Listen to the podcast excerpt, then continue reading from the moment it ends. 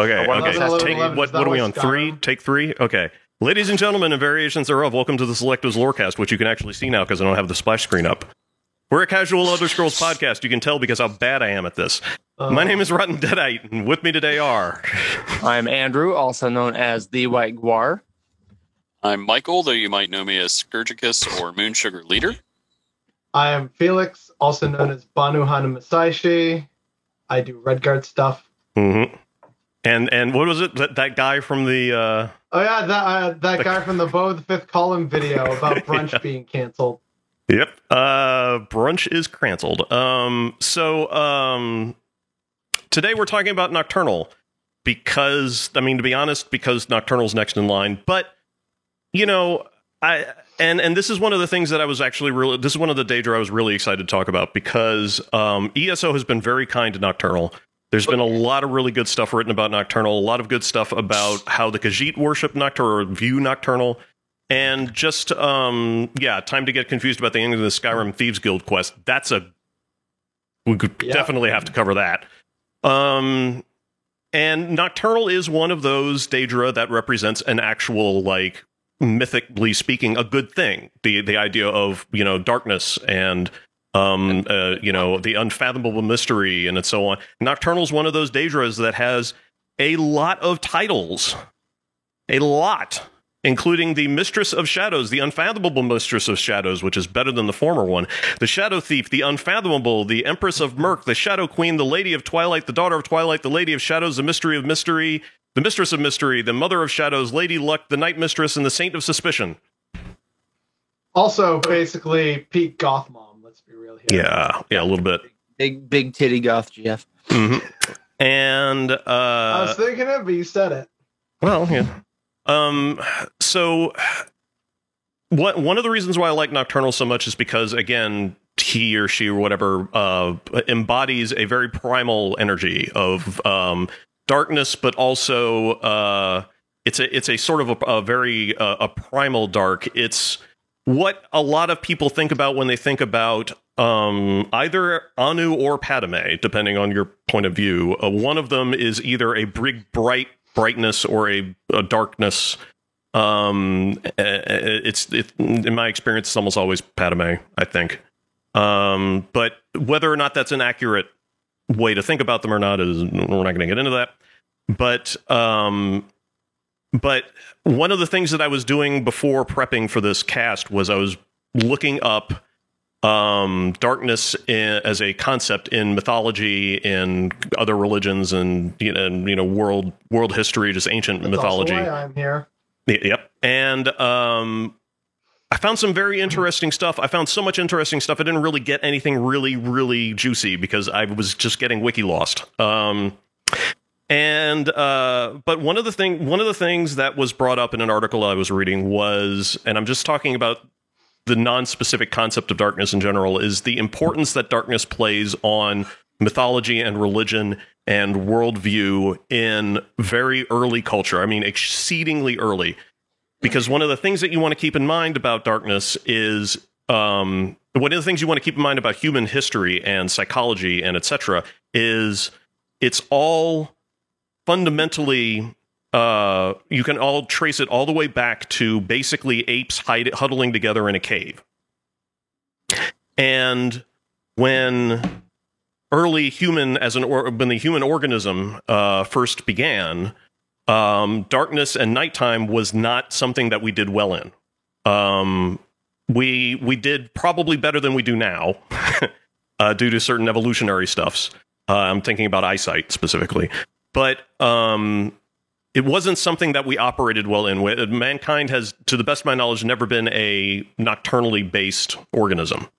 Um, we hunted better in the daytime. We hunted better when we could see things. So at night, what you ended up with was a lot of very primitive people um, huddled together in a cave, listening out um, away in the darkness outside of their fire, um, outside of their fires, to horrible fucking noises and terrible things happening. And when you think about the incredibly random stuff that happens on this planet, like um, uh, volcanoes and lightning and ball lightning and um, uh, weird atmospheric phenomenon, uh, meteor showers, um, all this other kind of stuff. Eventually, you kind of start to wonder um, how did primitive people react to that stuff? And my suspicion is badly.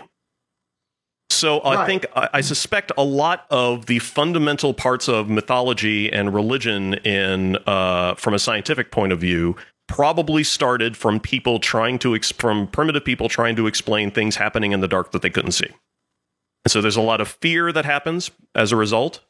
Um, there are very few people in modern world in modern times nowadays that will tell you that they have absolutely no problem being stuck in a pitch black room or a closet or something like that. It makes everybody nervous.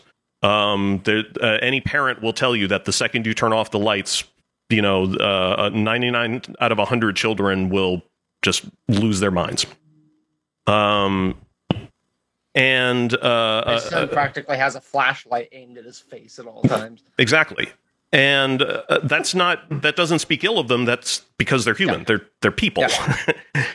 so the fact that nocturnal is associated with darkness and fear should not be a surprise. Um, and it's almost definitely not a surprise. I'm almost definitely telling you guys, telling everybody things that they already know. Um, yeah, big stupid babies. Uh, um, but what that means is that uh, if you keep that stuff in mind, then going back and reviewing uh, early religion or even modern religion and looking at uh, negative forces and re- reading the language used to explain them or describe them, you'll often find words like dark or obscure or etc. Uh, uh, threatening darkness, you know, related uh, metaphors because this is sort of the this is where darkness has been tied. Um, when uh, nocturnal as a daedra is uh, the idea of a daedra representing the negative aspects of darkness is not surprising. But what we like about the Elder Scrolls universe is that they almost never just leave it there in a simple place. Nocturnal also represents a lot of the other aspects of darkness, including the void, including possibility, including um, uh, the secrets and Well, she's- uh, mystery. She's associated with she's associated with luck too, at least Yes. in regards to to So yeah, I I have a, um a, a few things to sort of before we get fully onto nocturnal. Um, there's one thing I want to add, Chris, um, about early humanity and the darkness and our resistance to it. All fantastic points.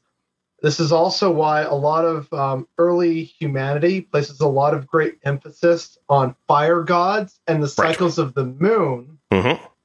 Because that was a way of being able to see, albeit imperfectly, at night, Mhm. which is also part of why a full moon, depending on the culture, was either a good thing or a bad thing. Because in Mhm. certain cultures, a full moon was usually a portent of doom because it meant more dangerous wild animals could see it. Could also see you, yeah. them, and so it was kind of terrifying and it was more dangerous. Mhm. Alternatively, for others, the idea of a new moon sparked the notion of a new cycle. This is how a lot of people kept track of time. Yeah. And time, especially in um, Hinduism, is often associated with the darkness because before time began, there was only darkness. And Mhm. even in darkness, time can still be a thing. Mhm. And this is also why um, the sort of like you touched on a bit with the void and everything. I think I actually mentioned this a while back when like we had we were talking about Kali in relation to some aspects and like ego death and stuff. The reason why Kali is typically depicted as black or a very like deep sky blue is because she represents um, the void and the purity of the cosmos and time, which is the absence of light and any kind of Mhm. force projection. It's it's a weird form of purity, depending Mhm. on who you ask in Hinduism. Yeah. So I just wanted to add that on top of it in terms of um, alternative um, cultural reasons and adding on to the whole why darkness is scary or can be a sign of opportunity or new beginnings in certain cultures.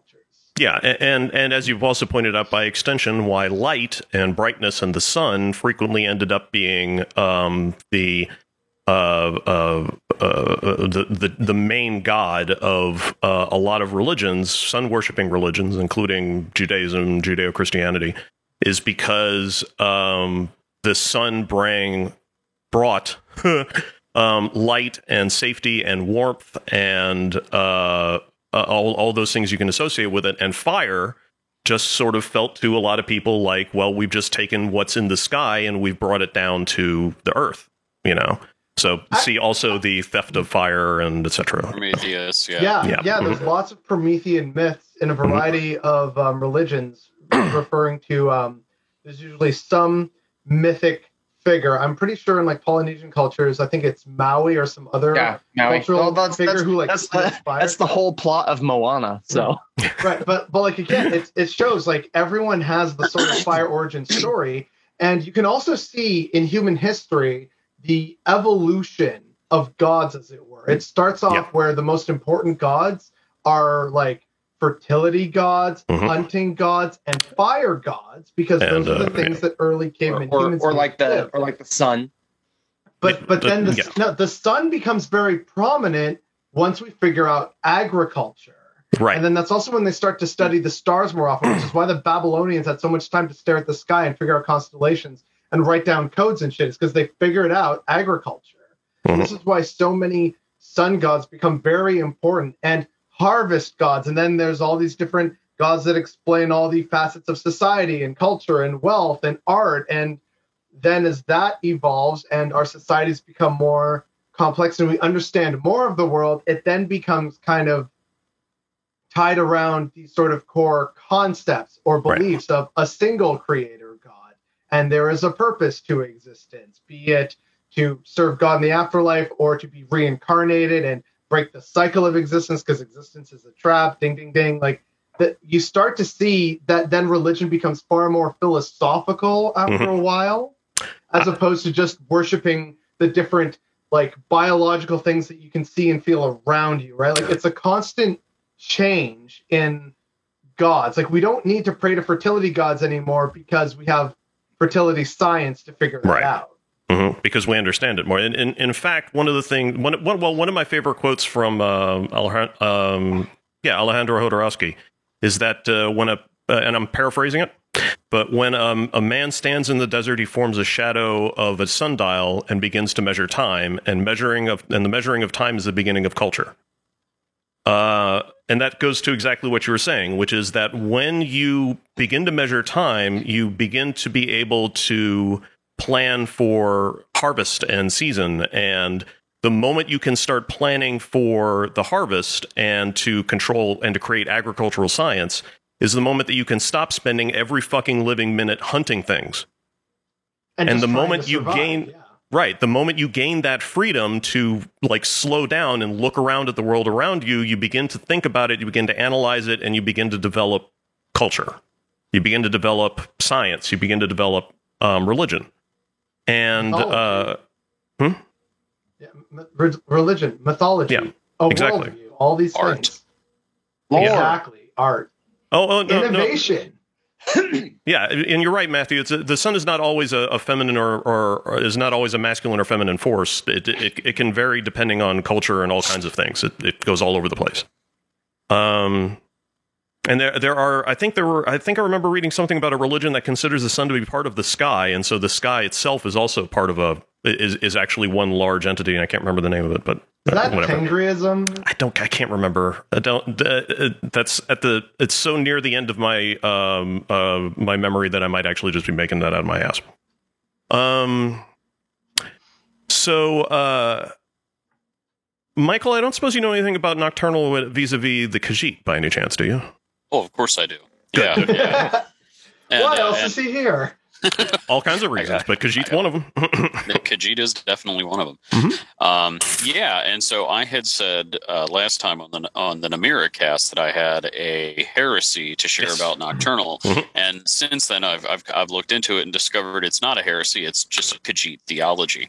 oh, So okay. um, you know, it's all good. But uh, let's see. So we've let's let's back up for just a 2nd Mhm. Uh, this uh, that I'm going to read is from the favored daughter of Fadomai, and it's uh, about uh, Lorkhaj's death and uh, Namira, and then I'll I'll explain. Oh, I I'll think I go know to the one, this. I'll go to the second reading, and it'll make sense. Lorkhaj stood in the doorway. He was broken and bleeding, and there was a hole in his chest. But the great darkness was still in his blood, and it filled the hole where his heart had been. The dark mass beat like a heart, and black blood spilled out onto the threshold. Azura heard each beat of the heart like the beating of a drum, and each drop of blood tapped to form a rhythm she felt in her tail. But Fadomai had taught Azura the names of all the spirits, and so she recognized the great darkness for what it was, and she roared in time with the song Ur Dra Namira. And that's repeated. And Azura tore out the dark heart of Lorkhaj, and all the darkness in him came with it, and she cast it beyond the sea. Hmm. Okay, so that's Namira as the darkness inside of uh. And we talked last time about uh, Namira being the darkness awakened. Uh, that whole thing with Jung. Those of you uh, playing uh, the game, There's another one. check out Uh, you knew it wasn't going to take long. no. Um, but uh, as darkness awakens. So then we go over to Amun-dro and the dark spirits, and he talks about Noctra and calls her the shadow thief, daughter of twilight, born from the black blood of Lorkhaj Mhm. at the steps of the Void Gate. In the songs, Boethra battled this spirit, that being Noctra, until it knew it was not Namira. When this was done, Noctra was brought before Azura to be judged. Azura showed mercy and allowed Noctra to live, so long as she served Azura and the Ja-Kha'jay, that's the moons. Uh, but Noctra is rebellious by nature, so she stole, stealing, one of Azura's keys and fled back into the void. That was the darkness. It is written that Azura sent the true spirit of Lorkhaj, the Moon Prince, to find her, and ever since Noctra has aided the Khajiit when called. Tribes may whis- whisper to Noctra for silence, shade, and luck. Do not summon her to perform vile deeds, for this will bring the dark, capital D, dark, with her. Hmm. So there's a lot there Yeah. to chew on. Um, yeah. Yeah, the- Nocturnal had an identity crisis and thought she was Namira at one She point. thought she Mhm. was Namira. So there is a very we could spend hours on this, but so there is a very deep connection between Namira and Nocturnal. Yeah. And uh, so we said of Namira that Namira was the darkness that had awakened. So quick quick return and sum up for this for those of you who didn't see the Namira cast. Um, so Carl Jung writes at one point uh, to achieve enlightenment, one does not draw figures of light, but makes the dark awake or awakens the darkness or Mhm. something that, that I'm paraphrasing. And it's the idea of persona and shadow, right? That we have within us these these two natures. One is our idealized self, persona, that's what we show to the world, that's who we'd like to think we are. The other is the shadow, which is the parts of ourselves that we don't like and we reject and we repress.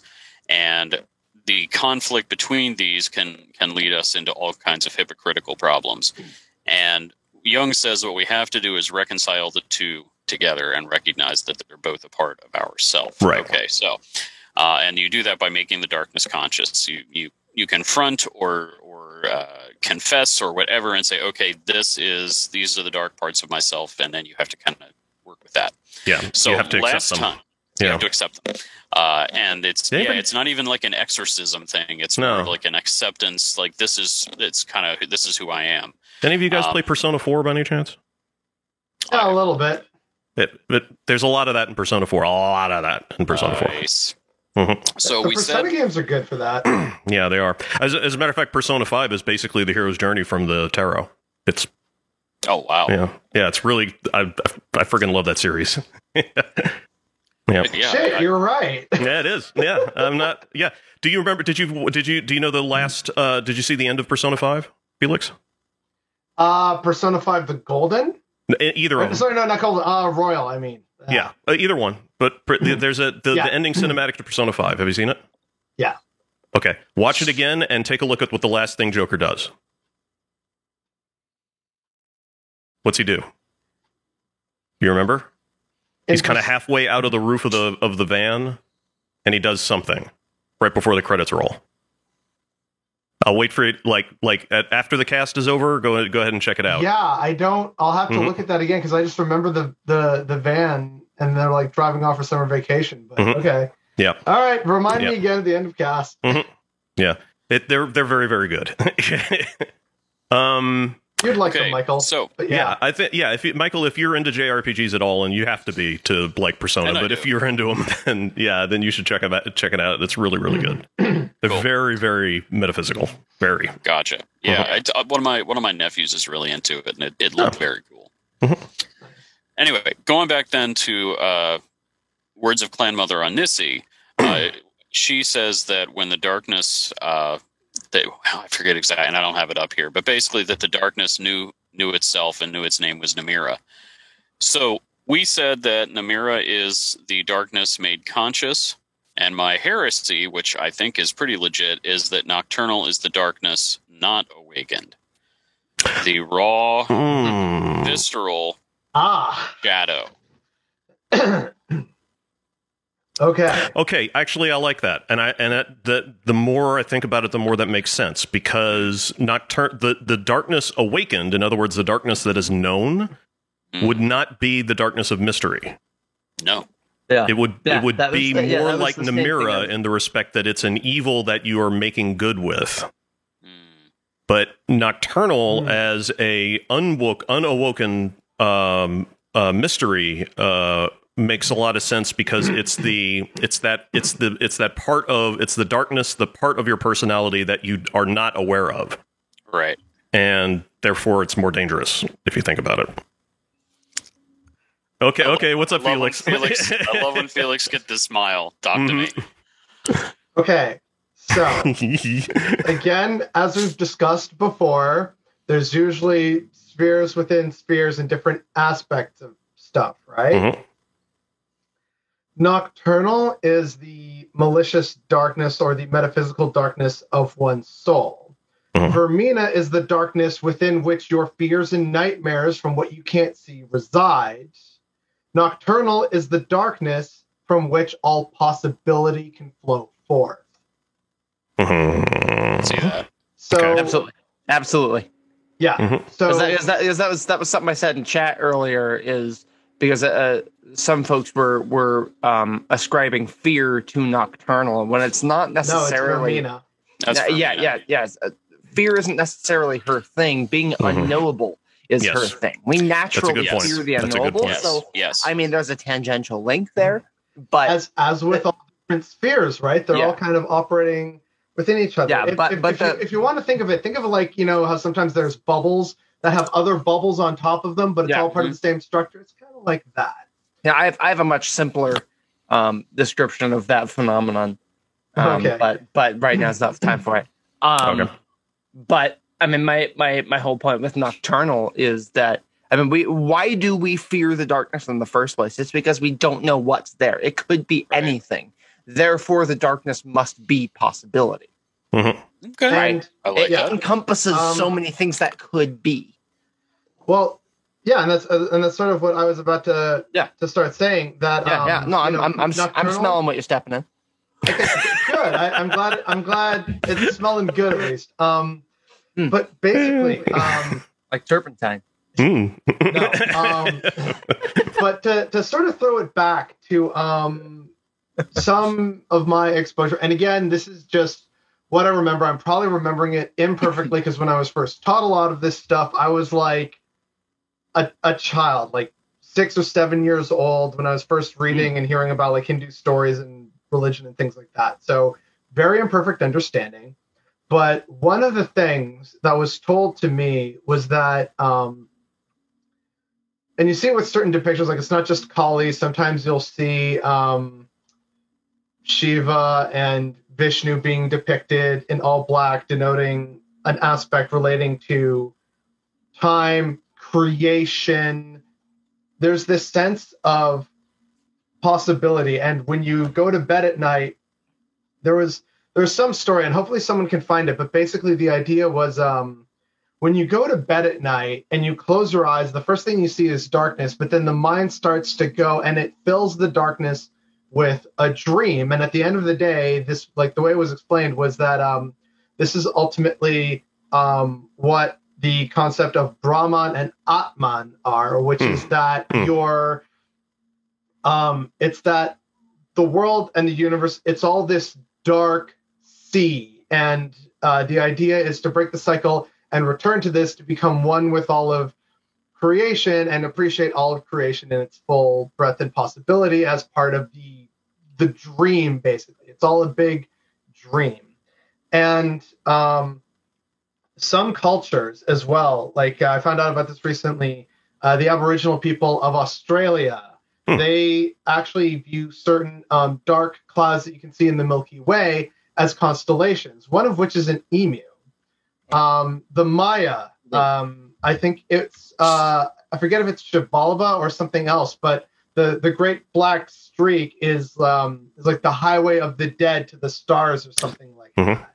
So even when there's total darkness various cultures around the world have seen fit to incorporate it in some positive or just maybe not positive but a necessary aspect of their Okay. religious or like just general worldview. And what this ultimately means, at least for me, in terms of nocturnal, is um, nocturnal's aspect of darkness and the shadow is um, it's the one of possibility. It's the realms of oblivion. It's the shadow behind the moons. It's the shadow that you know casts in the light of Magnus, which is its own form of magic.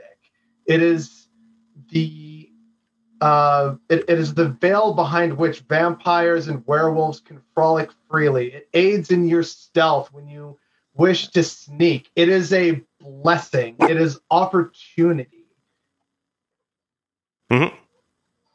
and that's um so uh, you know and that actually kind of segues us very nicely into the artifacts of nocturnal You're which welcome. we should cover yeah um almost all of which are basically you know what you're going to be using if you're playing a stealth archer build and if you're not playing a stealth, ar- stealth archer build then what the fuck are you doing uh so a huge item in oblivion is the great cowl of nocturnal which is used uh, in the Thieves Guild quest. Um, not really gonna spoil it because it's one of the best series of quests in the game. The And if you haven't played Oblivion, then again, what the hell are you doing? Yeah, Oh, it's been It's what, 15 game. years since that came out? I, well, just about. And it's going to be another 15 years until we see another goddamn Elder Scrolls game. So, Let's um, hope not. Let's hope not. Uh, so um, what's interesting, I think about about the Great Cowl of Nocturnal is the the sort of the um, the curse, I guess you want to say, of the Great Cowl, which is that whoever whosoever whosoever wears it shall be lost in the shadows. His true name shall be unknown to all who meet him. So this is again, this is the idea of the of Nocturnal representing the darkness of possibility. This is, uh, uh, you know, anonymity basically because you're you're obscured. Um, his identity shall be struck from all records and histories. Memory will hide in the shadows, refusing to record the name of the owner who- to any who meet him. He shall be known by the cowl and only by the cowl. Does this remind anybody of Zero Sum? like yes, but a little different because Yeah. like zero sum requires the awareness of it, whereas this is just Mhm. kind of like a contract with artificial zero sum. Yeah. It's it's um it's similar it's- in the respect that we, we speculate that zero sum erases you from history. But uh this seems to be more of a voluntary thing, whereas zero summing is just like I mean, zero summing is the sort of like it's the equivalent of the universe just saying, Whoa, you were not supposed to do that. I'm yanking you before there's a bigger problem. It's the it's it's uninstalling your exe, you know? Um yeah, it's it's it's disabling your mod. Uh Is is is it pressing Alt F four? Yeah, basically, it's it's rebooting, but then you know they we we disable the mod that included you, and we wipe all the local variables. And. Um. So, unfortunately, if we talk any more about the Great Cowl of Nocturnal, we're going to ruin the Thieves Guild quest, and I really don't want to do that because I want people to go out and play the damn thing. Um, the skeleton key, however, is something that shows up in a whole mess of games. Um, and it's almost always being used as a MacGuffin of some kind. Uh, but I think it's in. It's in Skyrim. I think I that don't they. think it, I don't think it was a MacGuffin in Oblivion. Yeah, I was about Yeah, to say think it's it- it, yeah. in in Oblivion. It's used. That's what it was. It was a MacGuffin in Skyrim, but in Oblivion, it's Yeah. actually used for part of a quest. Yeah, and then I was it present in Morrowind? I am pretty sure it was. Was it? Uh, Here, skeleton we can find out very quickly. Yeah, I'm already on UESP, so I think the skeleton key was in Morrowind. it is in Morrowind. Yep, that's what I thought. Uh, Devith, Devaith Fear apparently had it. South the Sill apparently used to own it. Yeah, like it's it's been in every game. The skeleton key has been in Arena, Daggerfall, Morrowind, Oblivion, and Skyrim. Yeah. Interesting. Apparently created by by Nocturnal. That makes sense. Um, although the Khajiit say that it used to be Azura. Oh, that's the key that you were talking about. That's That- the key that was that Azura yeah. gives her. Yeah. hmm Or that that she steals. She yeah. steals, yeah. hmm Um.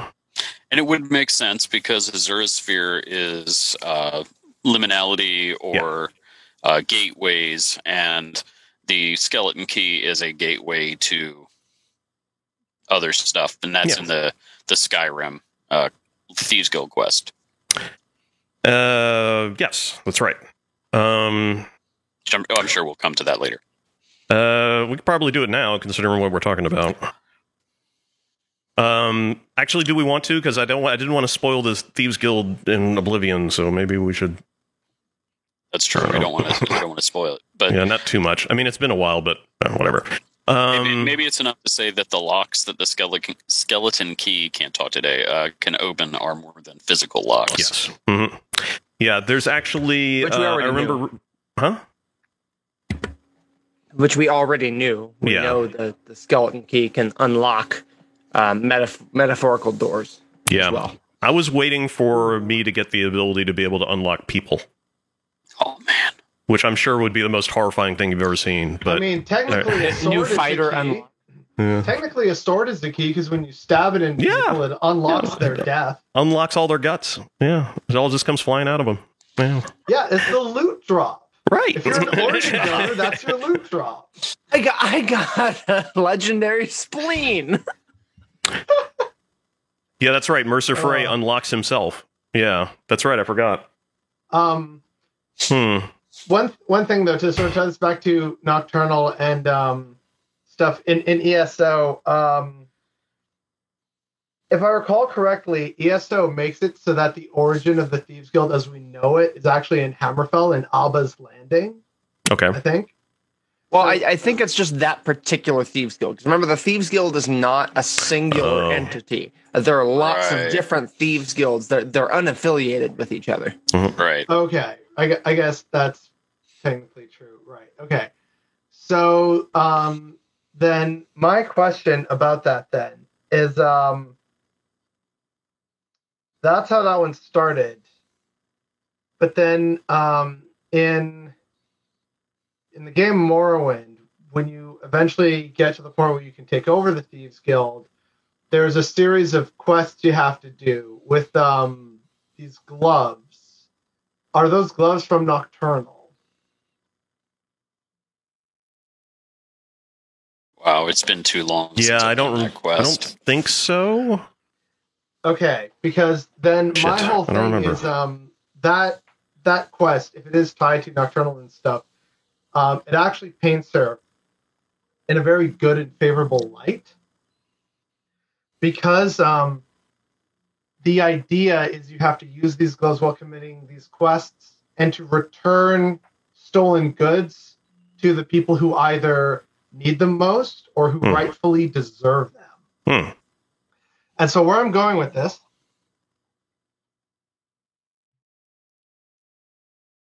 is what if this means that Nocturnal is ultimately the force in the Elder Scrolls that keeps having magical artifacts disappear from those who aren't worthy and then appropriates them to other more Hmm. worthy people. Hmm. Could that be her motivation for Hmm. trying to um, take control of Crystal-Like-Law? Oh. Possibly. I'm just I'm just spitballing because that was a question I had of like, hey, wait a second, are these things connected? I mean, all of the Daedric artifacts do eventually Ooh. disappear and end up some with somebody else. I mean, I know, but how. they disappear into the darkness and then reemerge Yeah. thanks to thievery. I'm kind of like, you know, Yeah, and Felix is Okay. kind I think what Felix is getting at is maybe what they do is they get returned to Nocturnal, and then Nocturnal decides where they're going to show back up again. yeah, Hmm. basically, like I think a form of that. She's like FedEx, but for Daedric artifacts. Same day delivery. Yeah. Let's be real. She's more like on track.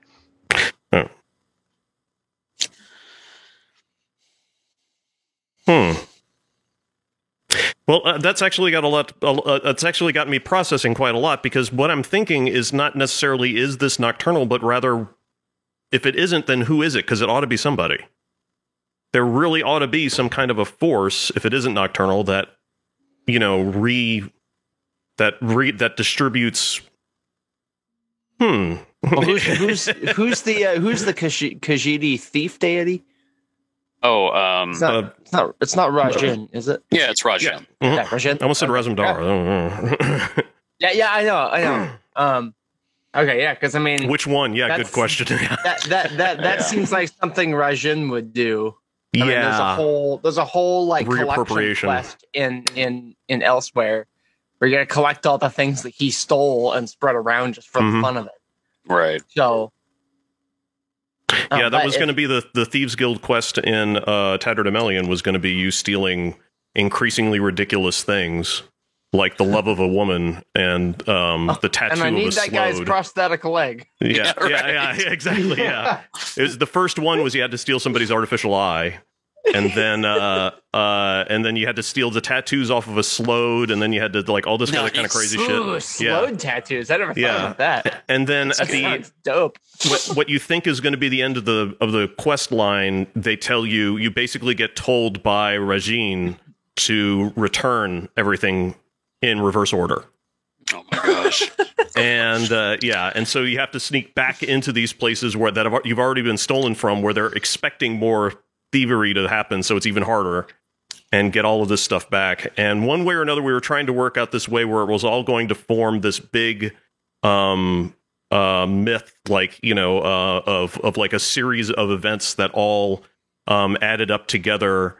That in in forward like like forwards it wouldn't make any sense but if but when you do it in reverse it all of a sudden you you start to realize that you're fulfilling a myth that is you know described in a book somewhere or something. But we we never really got the chance to really i mean it was it was going to be like it was going to be a big brain quest quest and we never had the chance to sit down and really beat our heads against it. Um because it was Oh, supposed to be a real like holy shit moment at the end of it but we never Sounds yeah. fun. Oh Um, yeah well it all but- sounds fun until you have to do it true enough. True enough. Um, by the way, I was looking up um, the gloves in the sub guild Oh, yeah, quest in Morrowind. Uh, it's the Bal Molagmer, the Stonefire Men, and Oh. that's the sub faction. It's basically like you got to be like Robin Hood, um, Mm. and then you can become leader of the Thieves Guild, and um, it's about you know rekindling the fires. So And that was in like it- which it's enti- expansion? uh, no, it wasn't an expansion. It was just Oh. in Morrowind. It was Base like a game, sub quest Oh, okay. for the Thieves Guild if you wanted it and if you did stuff before achieving the Master Thief achievement or something like that. Um, so uh, I don't think that's tied to Nocturnal then, but again, I still stand by my main thing of Nocturnal could be the force that makes um, Yeah. things, you know, go bye bye for a while and then reappear elsewhere for a more Well, worthwhile. If it's not nocturnal, then who should it be? And my, my first knee jerk reaction was Azura, who deals with transitions. Mhm. Um. Uh, Peryite is he's the Taskmaster. uh, well, then uh, Perry would just be the quest giver. Um, Yeah, he's the Taskmaster. um, if not Peryite, then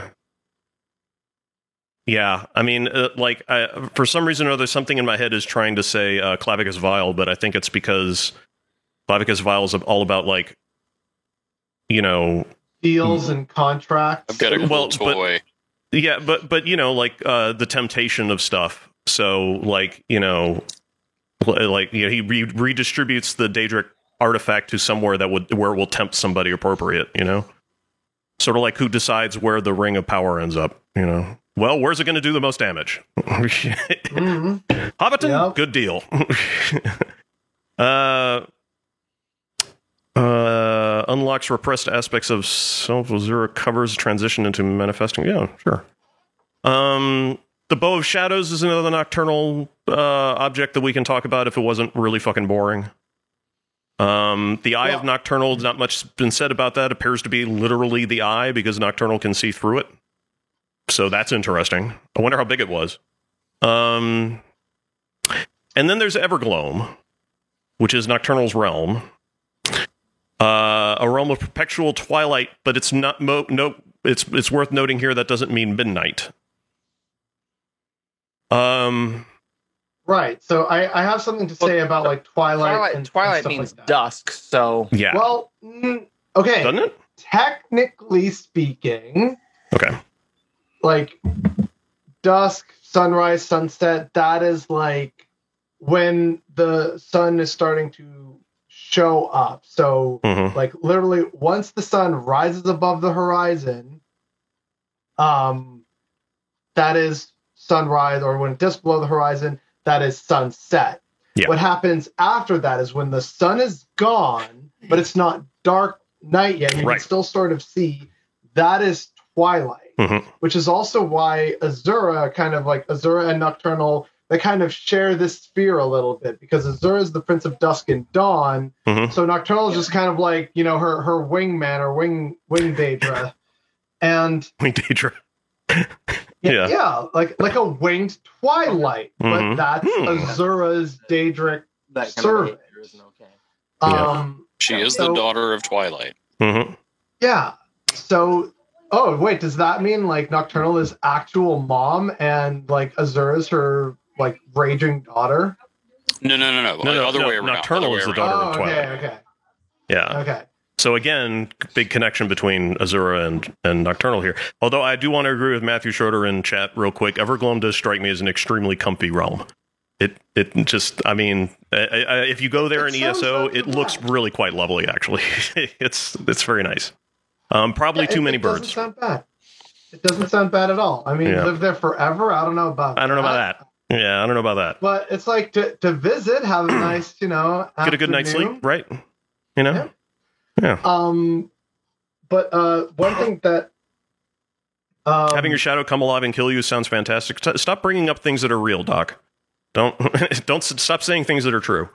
Well, Uh, okay, but this ties into sort of what Michael was saying earlier from Carl Jung about um, Mhm. the shadow and the darkness, and we actually see that in the Shivering Isles Yeah. um, expansion in Oblivion, where Sheogorath makes you face a dark, shadowy version of yourself, which, Mhm. if you've become an overpowered character, Is a is problem. actually a really difficult boss battle to do. yeah.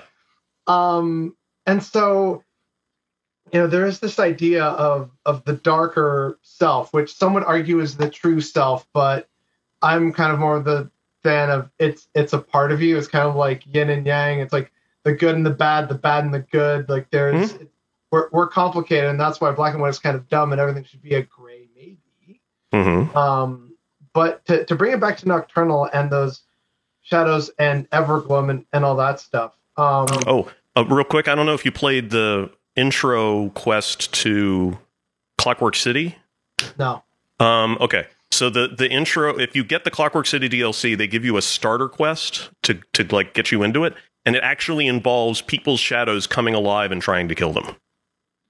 Cool. And this is actually that's leads cool. into the role that Nocturnal plays in the in the Clockwork sh- in the uh, Clockwork City DLC. So it's um it, it it's ac- it's an Ah. actual honest to god like Evergloam shadows trying to murder you. Yeah. I I need to play ESO. Yes, really yes, it's really I know, good. I know, but It um, is really good. I, I know I've been told this for years, and I've wanted to. well, Um, unfortunately, you're at this weird position now where there's so much goddamn content in the game Yeah. that, like, I don't even know where to tell you to start, man. I mean, it's there's a lot. I will always know where to Reaper's start. March. That is with the Daggerfall Covenant and my Oh, boys, no. the Red Guards. Well, the, well, the Daggerfall Covenant. As much as I hate to say anything good about Bretons, the Daggerfall Covenant, uh, the, the Daggerfall Covenant has a fantastic intro quest. The the um, Yes, it does. Yeah, yes, it, does. it it's actually a ri- it's probably one of the uh, i- if it's not the best like of the of the three um areas that you can start in vanilla ass ESO, it's probably in my opinion the best early starting quest. Um, I, I really liked uh, Dagger. Uh, um, I, I really liked the um, the Morrowind areas, um, uh, or, or whatever. But uh, I, I I I really think the Daggerfall Covenant really has a some excellent questing to do there. At least early on, I haven't gotten all the way through it, so you know. I haven't done Um, it at all. But um, my, my main point about Nocturnal and why I'm also mentioning the Daggerfall Covenant a bit is I want to bring up um, the the the red a part of the Redguard monomyth that um, I've been thinking about a lot lately. Mhm. As as some people in chat may know, I do also run the Facebook page, um, the Land of Song, and I haven't uploaded there in so long. That's because I'm working on a lot of things behind the scenes that I'm trying to figure out metaphysically before I do that, and not just have it be a bunch of ramblings like it's been until now. I want it to be a little more structured. and so, one of the things that I've started picking up on, especially as we've done all these different Daedra casts, is that it's not really specifically told um, in Redguard culture about, you know, Daedra. There's gods and spirits and servants and evil, malicious forces, but there isn't like, you know, a Redguard house of troubles. There isn't Hmm. a Redguard, you know, which is which is interesting because that's how Reachman work too. yeah. Um, I, I love the Reachman, by the way. But yeah, um, the, the the new expansion's got even more Reachman lore in it, and it's which again It's another juicy. reason to play but anyway um so i've noticed that like this is a, an area and even from what i've seen from eso it's very lacking but there's a couple of parts in the monomyth that to me kind of go um underutilized which is at one point it says that Satak was first serpent who came before and all the worlds to come rested in the glimmer of its scales so there's light. But what's outside of that light? It's the darkness, but Satak is just the one thing. It's not Mhm. until the hunger comes from within that you then have like time and the Anu Padomay dynamic that forms, etc., etc. And then there's a part that I personally love, and we see it in actually all the games, which is the star sign of the serpent, which is not a constellation at all. It's the absence of a constellation Mhm. which again is very apt for Lorkhan, the missing god. Like I get Mhm. that, and I feel that that is very accurate. At the same time, if we're talking about darkness and possibility, in the Redguard myth, they say that um, after the hunger fell out, Sep was forced to. Um, uh, he was condemned to slink about in the dead skin, a hungry void that tries to eat the stars. And if a void is just the absent, the absence of light, and if Nocturnal is the mistress of Mhm. darkness, I feel like there's some kind of connection there that hasn't really been made before. And that's why I'm still struggling to kind of find and connect because I feel like that's definitely worth a connection. I just can't figure it out on my own yet. yeah. Well, remember that with the Khajiit, Nocturnal goes through identity crises where she thinks that she's Namira, and Namira is the eater of the light. Literally in, in the Oblivion quest. Hmm. Then Hmm. maybe then maybe Sep's like uh the the hungry void, the jealous void that tries to eat the stars. You could also make an argument that's Namira. Yeah. Mhm. Or Nocturnal who thinks she's Namira. Oh also yeah. possible. also, um, while we're talking about like darkness and stuff, uh, I did touch on it briefly with like the talk of Hinduism and like Atman Brahman, the dark waters of creation. This is this also makes um the discussion about the waters of oblivion relevant because you have waters of memory, but then you also have waters of oblivion. Um, I know we've talked about this before in like some other streams and lorecasts, perhaps even other casual ones. But um, if you have a a kind of um, waters of oblivion, which is kind of you know a fancy way for saying space and the and the stars and everything, and that's how you navigate. Um, whose sphere is that? Is it like Sithis because like the absence of stuff, or is it nocturnal because it's dark and still related to like dark waters and stuff like that? Who's who's kind of orchestrating this in the heavenly body that is the Aurbis? I mean, my, my, my knee jerk reaction is to say, oh, well, it's a metaphor, but as we all know, Well, yeah, metaphor made Metaphors are manifest. Um, so I mean, I because I, I I I want it to be poetic language that we don't know how to describe this, so we're just gonna make something up that feels right. Um, and so in in this case, you know, well, let's compare it to you know the waters, the the ocean, because it's Mhm. you know this terrifying, unknowable. Um, you know, we don't know what's you know twenty thousand leagues beneath us. We have no idea. Um, and so Irritatingly. for that- yeah, and so you know, um, Terrors. yeah. yeah, there's there's a there's a almost a fearful reverence, um, some some kind of you know uh, a, a respect. Uh, yeah, oh yeah, yeah. I Um, almost said it. Yeah. I mean, I mean, I mean, let's take it out of test for a second. I mean, how many, how many? I mean, if you think of a classic, you know, a sailor or a pirate, how superstitious are they about the ocean? Ne- You Yeah. never kill an albatross out at sea. Mhm. Uh, you know, you you uh, don't sail on a moonless night. You don't. You know, there there's so many different things that. Um, Don't you know it's bad luck to be waking a man while he's sleeping? Uh, yeah, yeah. I mean, there's there's so many things like that out at sea, and that you know you you respect the the the sea because she is a cruel mistress, and you know she will sink you as soon as hold you aloft or Mhm. or whatever, you know. Um, and so I wonder if that same that same sort of flavor of of reverence and respect is being applied to oblivion because we don't know what can happen. You you sail out onto it. You could you could crash land somewhere and have no way home. You could get through just fine. We don't know. Let's not treat it like something that you know you can't just you know. It's not like walking down the hallway. You you see what's in front of you. It's anything can come from any direction, and I don't know. I mean that's that's that's how I interpret it. But I mean the the real the real problem I'm trying to to grapple with here is how do we convert that into something literal? Because I mean, that's obviously a metaphor, and metaphor makes manifest. So, let's say I, I I can't really find a link between memory and oblivion. I mean, I guess um, I, I guess Hermaeus Mora could fit in there somewhere. You know, all the forbidden knowledge, all the all the memories that aren't, um, all the things that aren't remembered. Uh, the, the the memories exist, but no one remembers them, um, or something along those lines. Uh, In the deep darkness of the oceans of memory. maybe, I don't know. I mean, So it's- I- it's- Go ahead. Go ahead. I'm sorry. He's no, that was my the dog. pup. Oh, Yeah. Okay. So go ahead, Mike.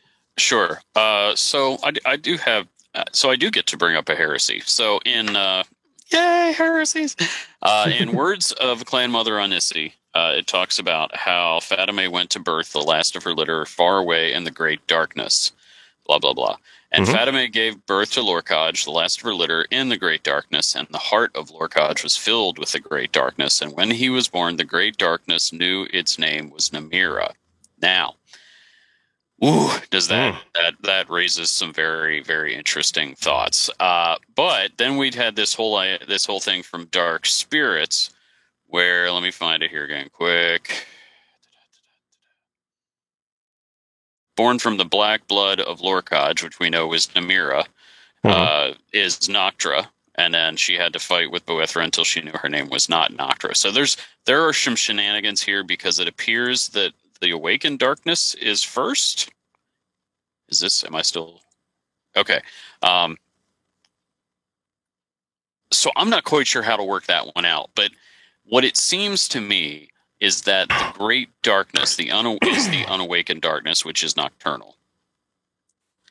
So the the black seas of oblivion are nocturnal because they're possibility, but they're not possibility. They're negativity.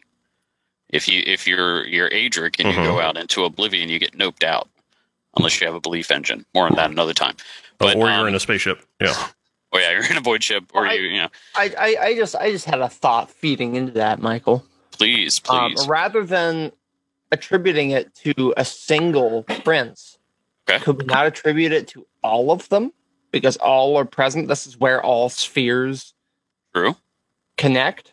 So the waters of oblivion is the purest way to say, well, yeah, it's not it's not nocturnal. It's it's the slurry of all of them. They're all here. They're all lurking in inside this Now I space. I- I hate to get simplistic, but Hmm. I was I was under the impression I, have been I recently did a uh, an RP with a character who starts in Coldharbour, which by the way I highly recommend. Great fun because Coldharbour is awful and wonderful at the same time. and uh, of course, you've got this wonderful blue goo everywhere, azure plasm. And I- yes. right. right and some and there's a there's a book and i can't remember which one it is that associates the azure plasm with the waters of oblivion that that's the raw what did they it wasn't creatia it was it was like the opposite word because creatia is would be aedric yeah, because I well, well, I I well, I mean, you can have chaotic creation. I mean, that's okay maybe it was chaosha or something like it was something like that yeah. but it was um, the idea that the water of oblivion was the azure plasm but that and that's the way that it, it's this blue goo is how it manifests in coldharbour but it wouldn't necessarily manifest like that someplace yeah. else Um, well, well, see, and I always figured that was, you know, the the azure plasm as as we see it is one interpretation of these waters that yeah that each each realm of oblivion has its own water it uses. Right, So, and like they in, do. in in apocrypha, for example, all that liquid we see is actually ink. ink yeah Um, which i love and and um, I, don't- I mean, I don't think that's confirmed anywhere. That's that's something that me and someone else came up with. No, Uh, i'm with you i'm so with much you sense. I Um, think uh, Re- Relmia Relmyna Verenim's binding ritual. This is a character in Oblivion. Is her creating a necromancy? Oh, never mind. It's necromancy. Never mind. Um, it may not apply, but the quote is: "And last, the light of flesh, the illumination of soul, perception, thought, memory, imagination. I summon thee, walker in flesh, flesh of true flesh." from those waters of oblivion which sire thy kind. Hmm. A bit of a connection. uh, So- yeah so i'm so i'm ahead. not all i was going to say you guys know that i'm crazy about void travel and i'm and i'm just i don't quite know what to do with the voids between the realms and i and i you know i talk about void travel but i don't mean the technical void which would be sithis nobody goes to sithis that's where you go Mhm. die i'm Mhm. talking about the the spaces between the planes Right. right, i'm i'm not sure what to do with that i don't know i don't know if that's its own realm or if it's just like the place where people hang out i don't know Well, I mean, I don't, man.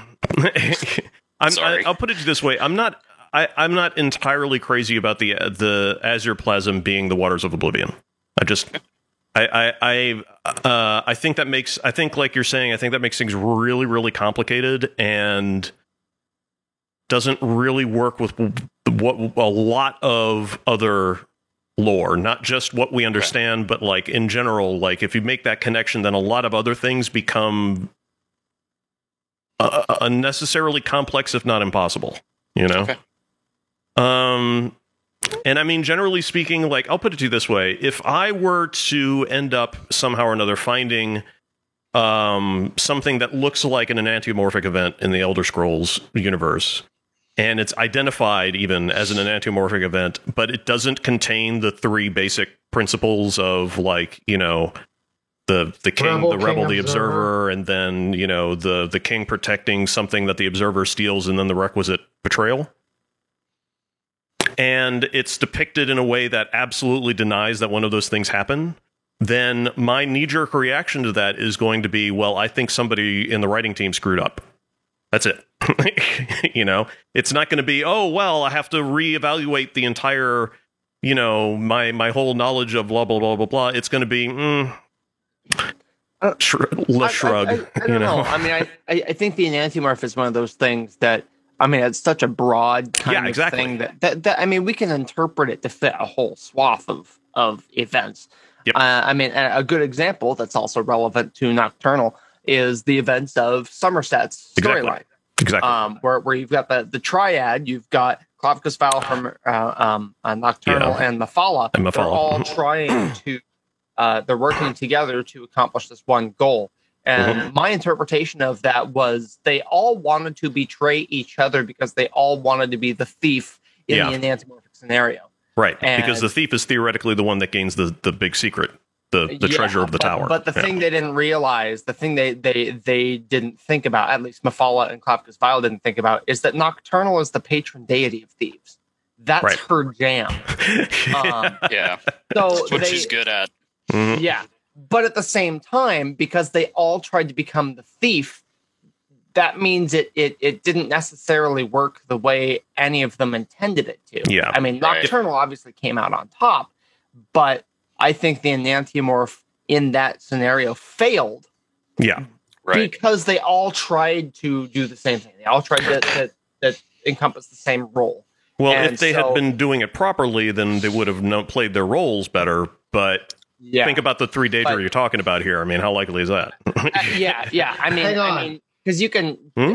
Well, okay, let Felix. Yeah. But before before I lose train of thought, Mhm.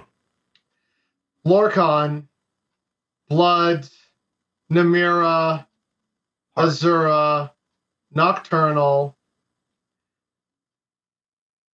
Is that an enantiomorphic event? And does Nocturnal steal the title of Urdra from Namira?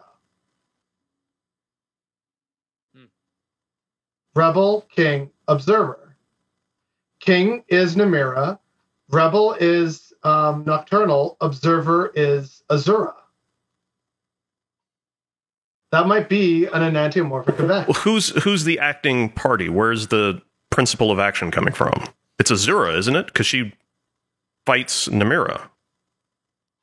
No, I thought uh, Azura's the Yeah, one who she- had to fight Nocturnal to No, like that's reject- Boethra. Boethra right. fights Nocturnal. Right. Yeah. Azura, Oh, okay. Azura exorcises Namira. Okay, so then maybe it's uh, Boethra then that's there, but I'm feeling like there might be an enantiomorphic event happening there. Yeah, maybe. in the in the, in the void blood of Lorkhan to decide who gets to be king shit. Well, one something Yeah. that occurred to me just now, um, because you're lift, listing off, you know, recurring themes of enantiomorph. I'm I'm I'm going to double back on on what I said about a failed enantiomorph. It failed as far as Mephala and Clavicus Vile are concerned, but Sure. I think it succeeded where Nocturnal was concerned. yeah, maybe. But but Clavicus Vile and Nocturnal both operate as the observer, or or the vestige operates as an observer. Maybe. Yeah, I, I think it's uh, yeah. It's because it's Nocturnal Mhm. rips the heart of transparent law out of Iachesis. He dies in the process. Mhm. He was the king. Yes. sure. And we witnessed this event. Yeah. Um, and and I mean, we don't get maimed, but Or- Vile and Nocturnal get banished. They get thrown out. Just Um, like Magnus. So And, okay. and Padomay. so one one of the one of the little twists about the um enantiomorph is that it can it, it usually the thief um defeating the king is the event and the mage wit- and the the observer witnesses this event to make it real Yep. the um or well the the witness the witness watching the event and the betrayal makes it real um However, one thing that's that that kind of gets thrown around a lot in my head is who gains from a, a an, an enantiomorphic event. The answer is it doesn't have to be anybody. I think I, I, in order to sort of keep the enantiomorphic structure vague, I think it's advantageous to say that nobody has to gain. But sometimes it's fun to think about it like that. And um, one of the things that I used to think was that the um, thief is always the person who gains from the enantiomorphic event. But the more I think about it, the more I suspect that the person who gains from it is actually the observer. Okay. And um, or perhaps that the observer also gains something. You know. Um, so I'm, I, yeah, I, I, it's it's it's a little. It, it like I said, this is really more sort of like an intellectual exercise that I've been rolling around in my head. I'm not really trying to encourage people to take this super serial, but um, but I am I, I am I'm I'm kind of knocking the idea around in my head that like maybe the observer gets something in some of these circumstances, and one of the reasons why I'm suggesting that is that sometimes the player uh, character is clearly the observer in enantiomorphic event and comes out with something at the end of it. Now that that, might, that just might be video gamey stuff like oh you get experience points or a new skill or something like that. You I know? mean, what did Ma- what did Magnus gain, Yeah, exactly. Yeah. or or, or what did Nir gain? hmm Yeah, that that's what. Yeah, and and that's Uh, yeah. I'm not saying it doesn't have holes. I'm just saying it's something to roll around. Maybe Yeah, Magnus did gain something from it. Maybe And I- Magnus gained. Hmm? And Yeah, I, I, I, I did want to. Boy, I don't know. This is maybe a little bit spoilery, but by God, it's nine years old. So Yeah. at the at the end of the uh, uh, the Civil War quest, you are watching as the rebel. So Mhm. it could be Ulfric uh, is is getting ready to kill Tullius, or vice versa, Or vice versa, and they they offer to you to be the one to do it Right. to make you the rebel. Right. Of course, I told him, no, no, no. This Yeah. is your you mess, guys bro. solved this problem. Yeah, I don't know. I'm- fucking I'm want to do witness. it. Yeah. You know, Both of you guys are assholes. You figure it out. I mean, I mean, I, You I guys used figure it out. spell mod to block off the room so the other people couldn't come in, so I could have Ulfric all to myself. But Mhm. Nice. um, but uh, in terms of like what did they gain in the antimorphic event? Um, so okay, uh, like they were maimed, I guess you could say, but also in terms of what they gained, Nir gained children, the worlds of creation. And if you want to um, argue about what Magnus gained, Magnus gained, um, I guess you could call it the the gateway to Aetherius. He's the hole through which that allows, I think, um, but he's locked. Magica. He's, Huh? he's locked there is the problem. He's he he looks back at at at Mundus and and Yeah. regrets leaving. Does he? I mean, he- Well, I mean, yeah. Does he that's- does he regret it, or because like my interpretation is like, no, you know what? Fuck this how mess. I- I'm out. that's always been how I've interpreted it because he because he he collects the Elder Scrolls every now and again just to keep a record of what happened in the Mundus of of you know all the possibilities, all the things that that happened or, or could have happened or should have happened.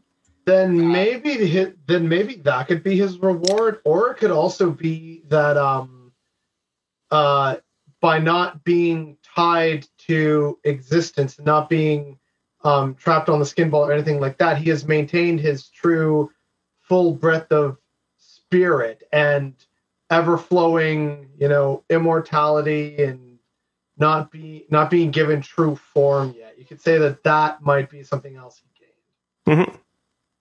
there there was i'm going to see if i can find it uh, there was something mk posted ages ago in an i i think want to say it was an irc where he talks about uh magnus and it, it was Yeah. it's almost it's almost a poem about how he I sends remember the this. Magna back yeah and i gotta Mhm. see if i can find it I know I know if if, if you read um, LJ's uh, Anuvanasi, he he talks about how um, stop.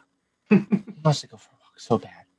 Um, he talks about how you know when Magnus left, part of part of him was scraped off Mhm. by you know the the hole that he made. Like he he created a certain size hole, but not all of them could fit through it. So some of it had to fall off, and that's where we get Mehrunes Dagon from.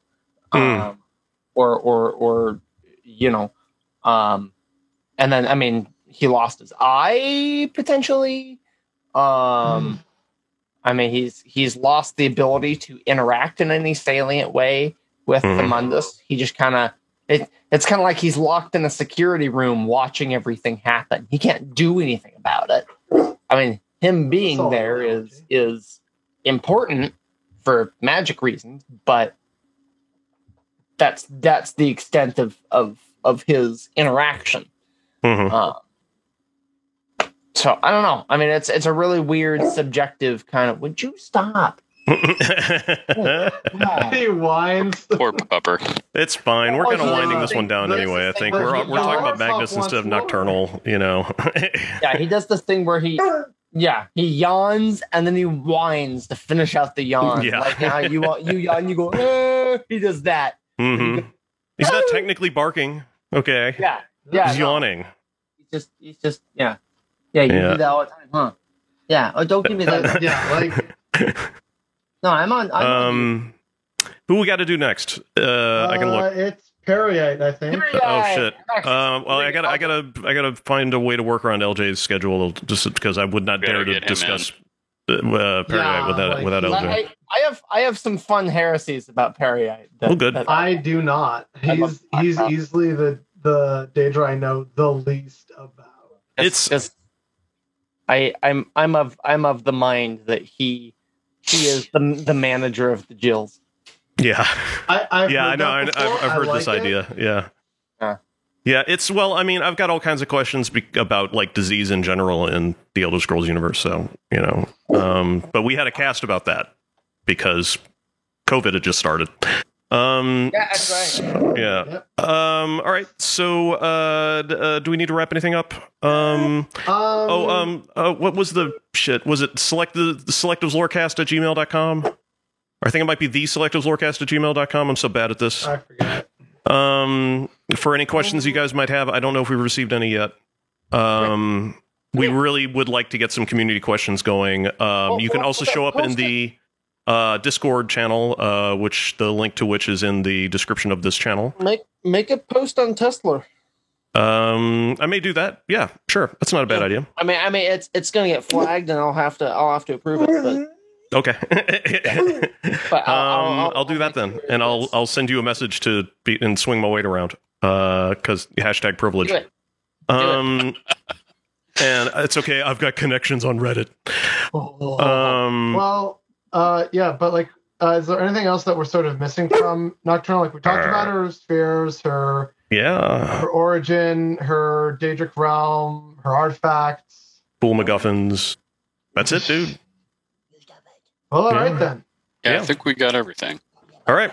Um. So yeah, thanks for everybody for tuning in. And uh. Oh wait, hold on. Let me do the credits. Owen Drake, once again, thanks for resubscribing. I really appreciate it. You don't have to do that, but I love it anyway. And um. Yeah. Wave goodbye. Thanks, Bye, everybody. everybody.